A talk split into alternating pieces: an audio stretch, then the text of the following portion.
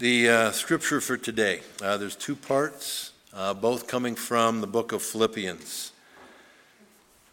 So from Philippians three, verses four b through eleven, and then Philippians two, verses one through eight.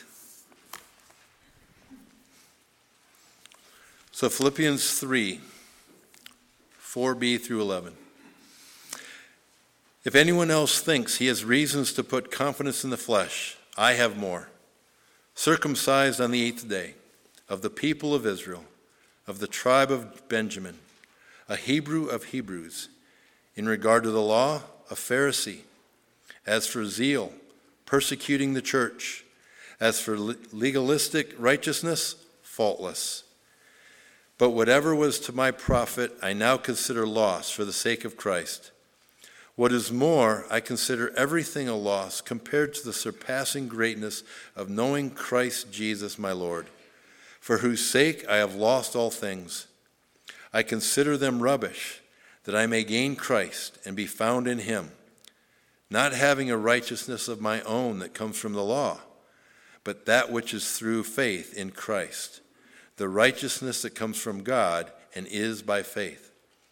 I want to know Christ and the power of his resurrection and the fellowship of sharing in his sufferings, becoming like him in his death, and so somehow to attain the resurrection from the dead. And then Philippians two, one through eight. If you have any encouragement from being united with Christ, if any comfort from his love, if any fellowship with the Spirit, if any tender, tenderness and compassion, then make my joy complete by being like-minded, having the same love, being one in spirit and purpose. Do nothing out of selfish ambition or vain conceit, but in humility consider others better than yourself. Each of you should look not only to your own interests, but also to the interests of others. Your attitude should be the same as that of Christ Jesus, who being in very nature God, did not consider equality with God something to be grasped, but made himself nothing, taking the very nature of a servant, being made in human likeness, and being found in appearance as a man, he humbled himself and became obedient to death, even death on a cross.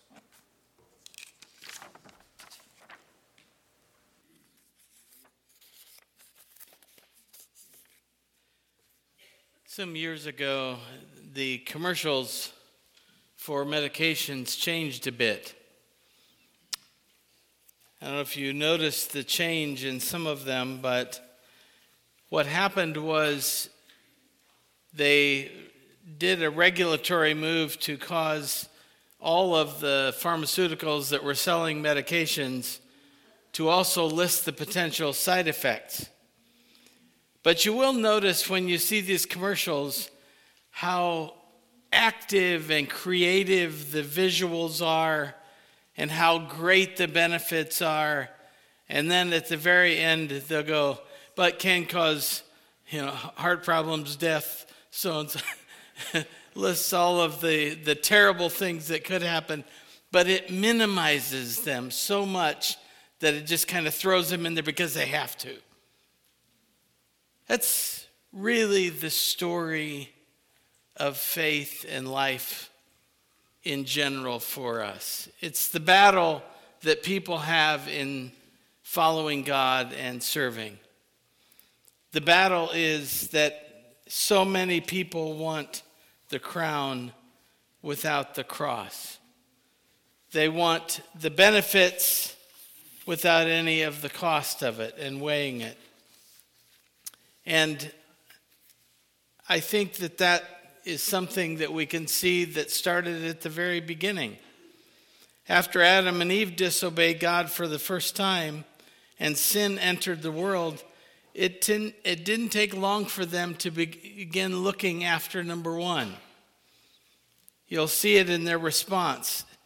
Self-interest and self-preservation and self-care and self-privilege started to become part of the thinking.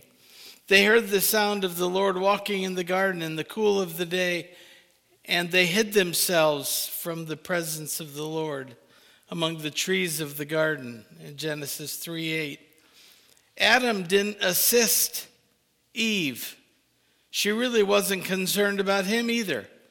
Both of them got busy and made their little coverings, um, and uh, they attempted to hide from the Lord God. Now, think about this. You're going to try and hide from God, uh, but they did. And to this day, this is what some would say is the way Sw- uh, the way that uh, Swindoll worded it was that this has become one of the most popular games that's still popular today, which is hiding from God. Essentially shielding from anything that would be the bad result of something we've done.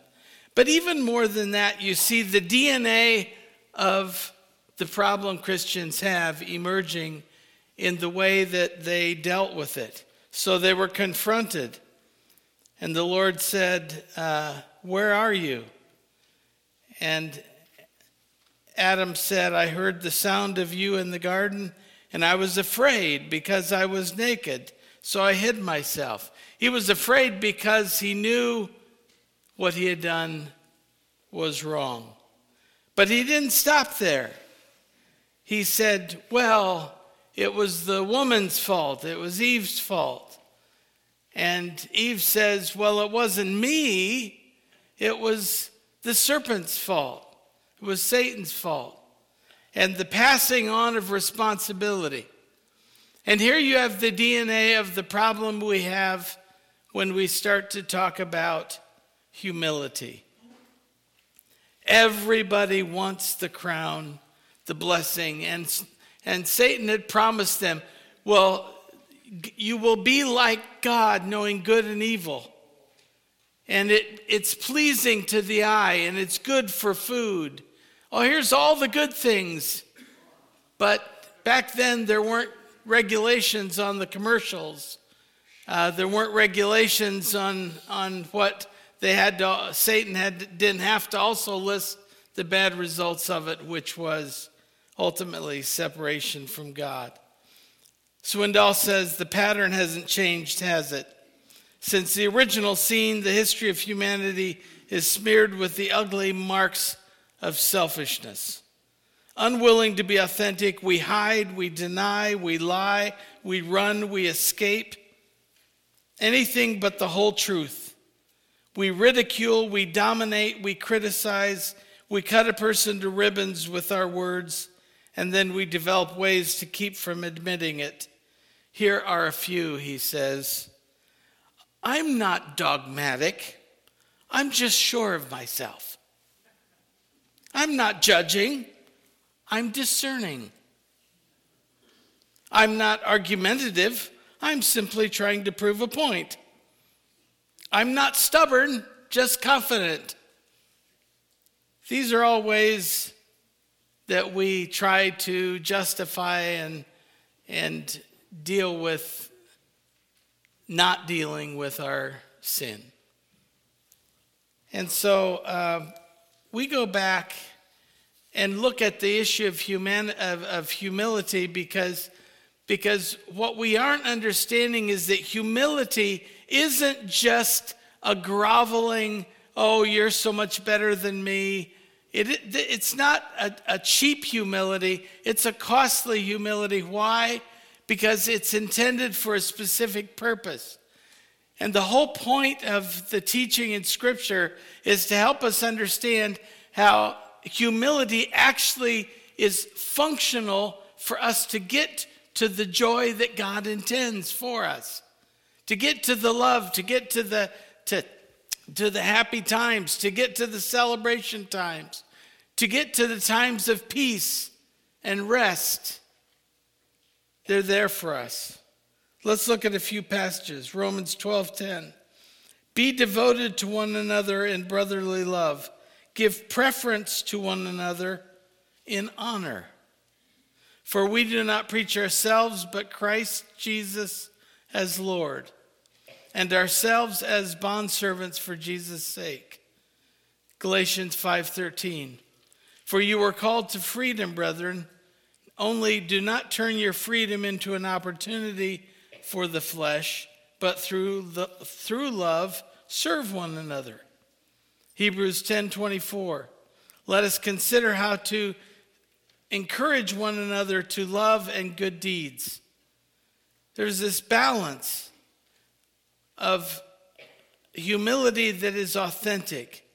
It's not to be confused with incompetence or a lack of self-esteem. Swindoll goes on to talk about humility is not the same as inferiority.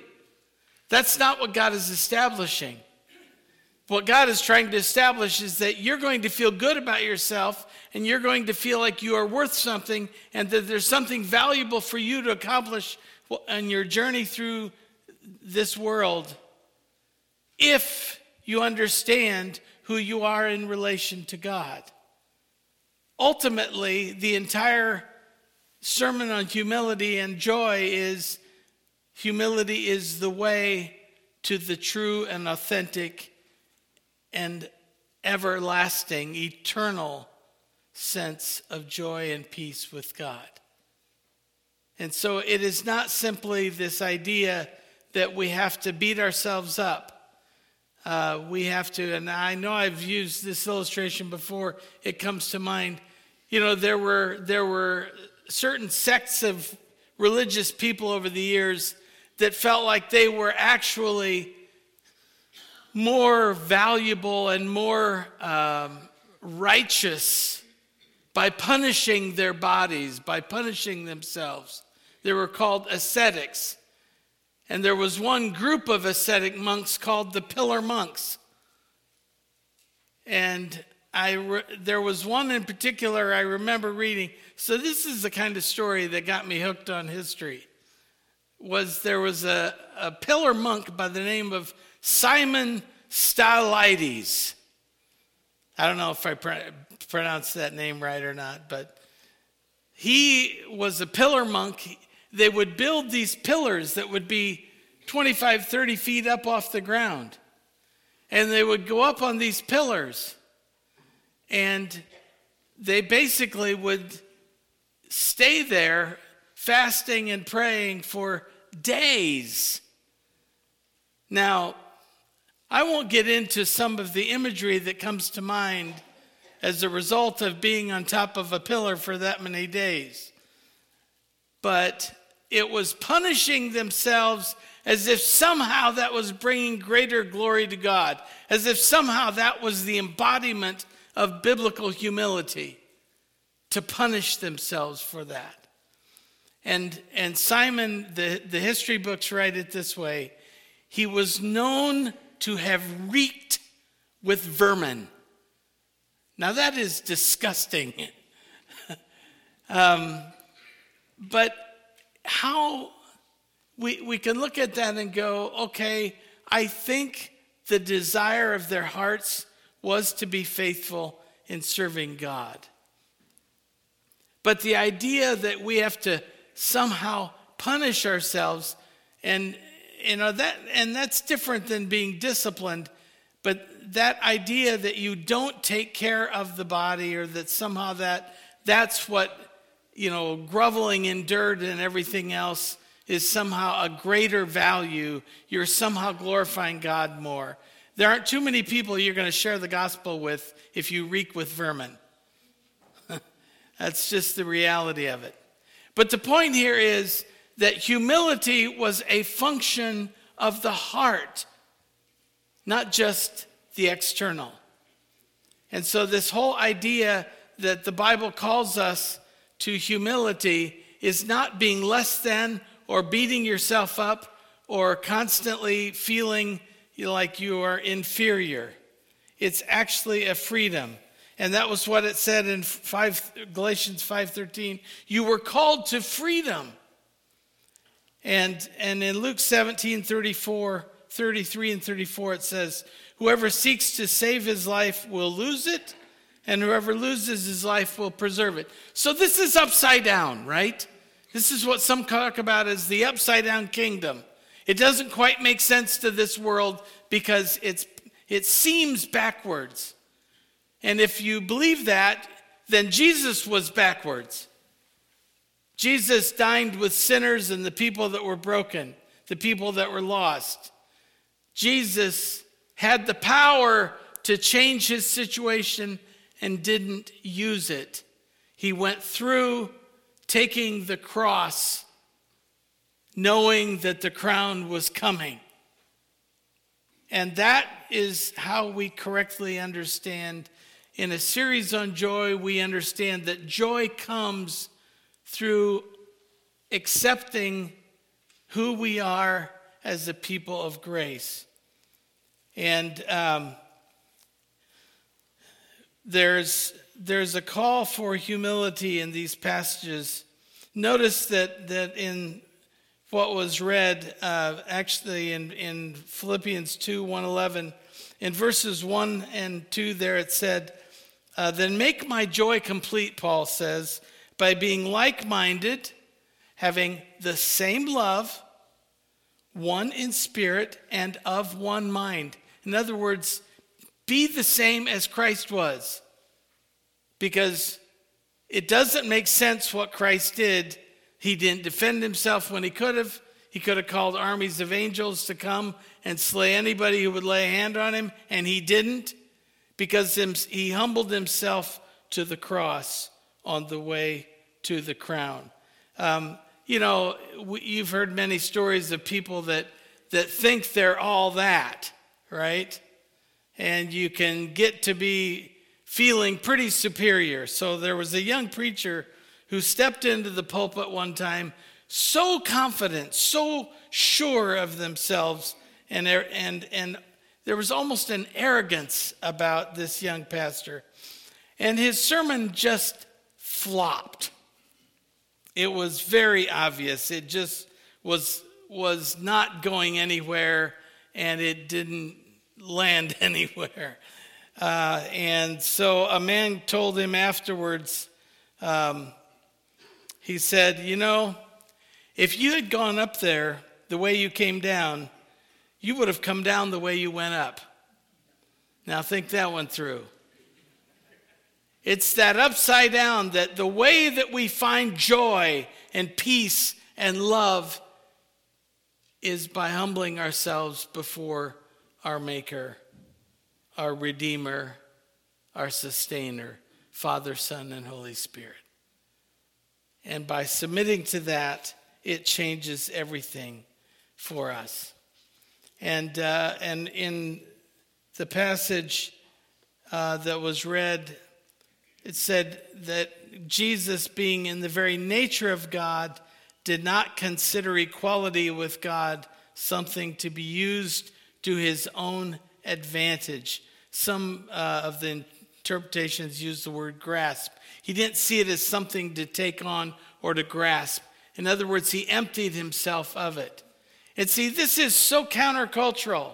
You're going to go out all week, and you're going to listen, and you're going to watch the commercials. Today, you're going to see all kinds of, of interesting commercials, creative commercials, if you happen to be watching the game. And if you aren't, you'll see the same old ones that you've seen twenty times before. You're going to be filled with a culture that keeps telling you, this is not a true message that I give you this morning. But wrestle with Scripture and what it means to be like-minded with Christ, who gave himself up. He made himself nothing, it says, to take the very nature of a servant, to be made in hum- human likeness, and to be found in appearance as a man. He humbled himself and become, became obedient to death, even death on the cross. And so giving up control of something we never had does have results. See, that's the that's the lie to Adam and Eve. It gives us the idea that we're in control and we command our destiny, and it's a lie. But if when we give up control of something that we never had control of, it changes something within us. First of all, it frees us from bondage. If we're going to struggle to be worthy and valued and loved and lovable, and we're going to do that on our own, we're going to always be behind. We'll never catch up and get in front of that. And um, we it, it frees us from perfectionism, frees us from the worries and fears. The reason we worry and fear all the time is because we want to control the outcomes instead of giving that up and let God do his, his work. And, and let the Lord lead and let the Holy Spirit work all that details out. I'm just called to be faithful. In Philippians three, one to four, just before the the uh, what was read, uh, what Doug read this morning, in the first couple of verses of that chapter, "Further, my brothers and sisters, rejoice in the Lord. It is no trouble for me to write the same things to you again." So apparently he'd written this to them before. "And it is a safeguard for you. Watch out for the dogs, those evildoers, the mutilators of the flesh. Uh, for it is we who are the circumcision who serve God by his Spirit." What he's referring to here is that people were basically saying, you will be saved if you do this, this, this, and this. If you follow all of the laws, then you'll be saved. That's righteousness. Your righteousness will be by how perfect you are in behaving. And if you if that's your approach, you never need grace. You don't need the forgiveness of God. You just simply either accept judgment or be perfect. And you know that that's not where we're at as humans. We live in that in-between gap. And so um, we're we're freed from bondage by giving up control to God. Secondly, it enables us to accept the grace that is freely offered. We don't deserve it. Um, But we can experience forgiveness as a gift when we give up control. And it restores us in a relationship with God. In Psalm fifty-one, Nathan has just visited David and convicted him of his adulterous act with Bathsheba. And in that confrontation, David breaks down and he acknowledges his sin before God. And he says, after confessing his sin and acknowledging it, he says in fifty-one ten, "Create in me a pure heart, O God, and renew a steadfast spirit within me. Do not cast me from your presence or take your Holy Spirit from me. Restore to me the joy of your salvation and grant me a willing spirit to sustain me." Accepting God's grace is an act of humility, because we don't control it and we don't deserve it. Um, what is it that the the one uh, financial guy always says? How you? Somebody says, "How you doing?" "Better than I deserve." Yeah, that's absolutely true. I don't deserve it, but it's still offered. Third, giving up control enables us to appreciate and to be able to be thankful. And we are thankful when we commit ourselves to scriptures and to the reading of the Bible, the memorizing of the Bible, and the living of the Word, and to commit to the relationships. And so this sense of community. Somebody just asked me recently that was visiting, they said, "Is there something going on that I don't know about here? Because why do your people stay around and talk so much? Why why do people just keep talking?" And I my answer to them was because because we we're more than just a church. We're a community of faith. We share. We're involved in each other's lives. We pray for each other. We support each other. We try to embody the, the church of, of, of Acts. We welcome people because we want to share the good news of Jesus Christ with whoever we can. And we get to know each other so that we can, can better understand and walk alongside. And, and, and if you have not experienced that, please let us know. We have to always keep getting better at that walk. But we aren't just a building. We're a people of faith. You can take away this building, and I will be standing in that field out there. uh, I don't know if Doug will be, uh, he'll, he'll be with me. He has to. We'll be preaching whether you walk in through the corn or not. Can you think about it? We're a community of faith to build each other up and encourage each other in the faith, not because we deserve it, but because we have been graced by the gift of Jesus humbling himself even to the cross. What an incredible gift that was given. And so we, we, when we come to accept that, we start to appreciate more and more what Jesus has done for us. Also, giving up control empowers us to be able to love and to serve others. One way of saying it is this, um, that until we, it's clear to us about humility. And let's look at the example of Peter. I'm telling you, Peter was a guy who absolutely fought against anything about humility. He didn't get what Jesus was teaching about the mission that, that of, of sharing the good news with others. He was always wanted to take control. Peter always wanted to say, "No, Lord, this will never happen to you. I will cut the guy's ear off. I will, I will, I will reject submission." And Jesus made it very clear to Peter. And we see this when we when we read the the letters that Peter wrote, and we see this change. After the, you know, and even denying Jesus three times. And we see this change in Peter because what he finally got was that it was through humility that the power of God works and moves in people's lives. And when he finally got that, look at how effective he was in the early church in building people up and preaching discipline, preaching humility, preaching about submission to God.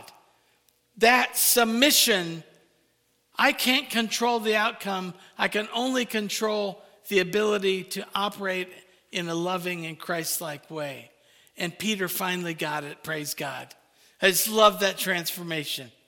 He'd be one of the persons that you, you know, I most want to just talk to and, and say, you know, tell me more about all that you went through in that transformation. But for Peter, it empowered him to then love and to serve God's purpose. And and that's one of the struggles that we also have, is sometimes we don't do what we can do. Sometimes we try to do more than we can do. And in that, go back and look up the prayer of serenity. God grant us the serenity of mind to accept that which we can't change, the courage to change what we can change, and the wisdom to know one from the other, to know the difference between the two. Through Christ Jesus our Lord, amen. What a great prayer for us, to do what we can do and let God do the rest. A fifth thing, giving up control helps us grow trust and confidence in God's outcomes. So the outcome changes from what we want it to be to be able to be an outcome that God wants it to be. Uh, I know many of you have been watching sports. And whenever we watch sports or any other competitions, um, at the hospital the other day, we were on, on the T V in the waiting area where we were uh, on Friday morning. There was this ice skating competition. I really couldn't hear it. I wasn't listening to it. But I'm, make a, I'm just going to make a confession. I hate ice skating competitions. I'm sorry. Lord, forgive me, but And here's why I hate it. Not because I don't like the artistry and appreciate what they're doing. It's incredible. But every time, and this happened, we're sitting there, and I just said out loud, that's why I hate watching this stuff. Because they did some big twirl and up in the air jump and came down and wiped out across the ice. And I'm thinking, you know, that was probably two years or maybe even four years of training for that event, and suddenly it's dashed in one mistake. Now, aren't you glad that we serve a God that does not sit there and say, well, come back and apply for grace in four years. Go back to your training for another twenty seasons, and, you know, and if you never win the championship, you never win the gold medal, you know, it's all worthless. No. We have a God that says, when you humble yourself, you will be lifted up. That's what, what it says in Scripture, and, and James, I believe it is. Humble yourself before the Lord, and he will lift you up.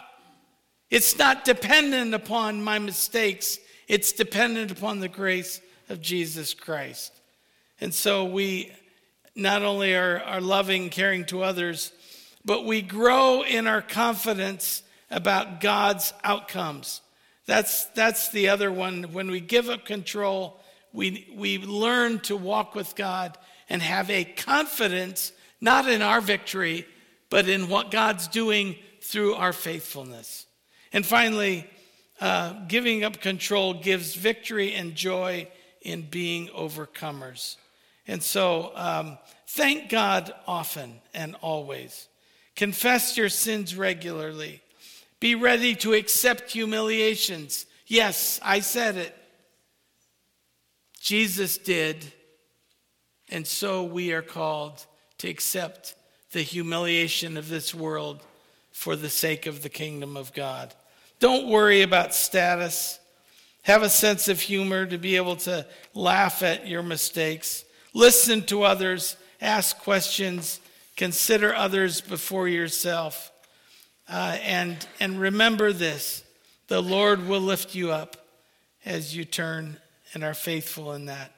In Philippians two, nine, eleven, it says, therefore God exalted him to the highest place and gave him the name that is above every name, that the name of Jesus every knee should bow in heaven and on earth and under the earth, and every tongue acknowledge that Jesus Christ is Lord, to the glory of the Father. I'll close with this. Robin Roberts writes about a fourth grade class in which the teacher introduced a game called the balloon stomp. We used to do this in youth group. How many of you have ever done the balloon stomp? You tie a balloon to your ankles, everybody does, and the game is that you you go and you try and stomp everybody else's balloon out, out but keep yours from popping. Well, a few of the children would cling to the sidelines, so uh, they would be like wallflowers at, at the middle school dance, but their balloons were doomed just the same. Somebody would come over and pop them. And the, with this class, the entire battle was over in a in just a, a few seconds, leaving only one balloon inflated. The owner, of course, was the most disliked kid in the class because they won. And it's hardly uh, it's hard to really win at a game like balloon stomp. In order to complete your mission, you have to be pushy and rude and offensive and aggressive and mean. That's what this world says it is to win. That's what this world says is going to be joy, and it's never joy. Roberts goes on to write about a second class that was introduced to the same game. Only this time it was a class of mentally handicapped, mentally challenged children. They were given the same explanation as the first class, and the signal was, give, was to begin was given. But the game went very different. Perhaps the instructions were given too quickly for the children, and they couldn't grasp them. The one idea that got through was that the balloons were supposed to be popped, right? And so it was the balloons, not the other it was the balloons, not the other players, that were viewed as the enemies. Instead of fighting each other, they began helping each other pop the balloons. One little girl knelt down and held her balloon carefully in place like a holder for a field goal kicker. And a little boy came over and, and stomped it flat. She held it there for him. And then he knelt down and held his balloon for her. And it went on like this for several minutes until all the balloons were vanquished. And everybody cheered because everybody won. The upside down kingdom of God. The incredible nature of giving up that we might gain together. That incredible notion that Jesus, in humbling himself to the cross, won not only for himself the crown of glory, but wins for all of us. Oh, how they taught a lesson and a wisdom that we need to hear today. That we might be the true people of the way of Jesus Christ and his cross, and that we might be lifted up and given the joy that God intends for us to have. Amen.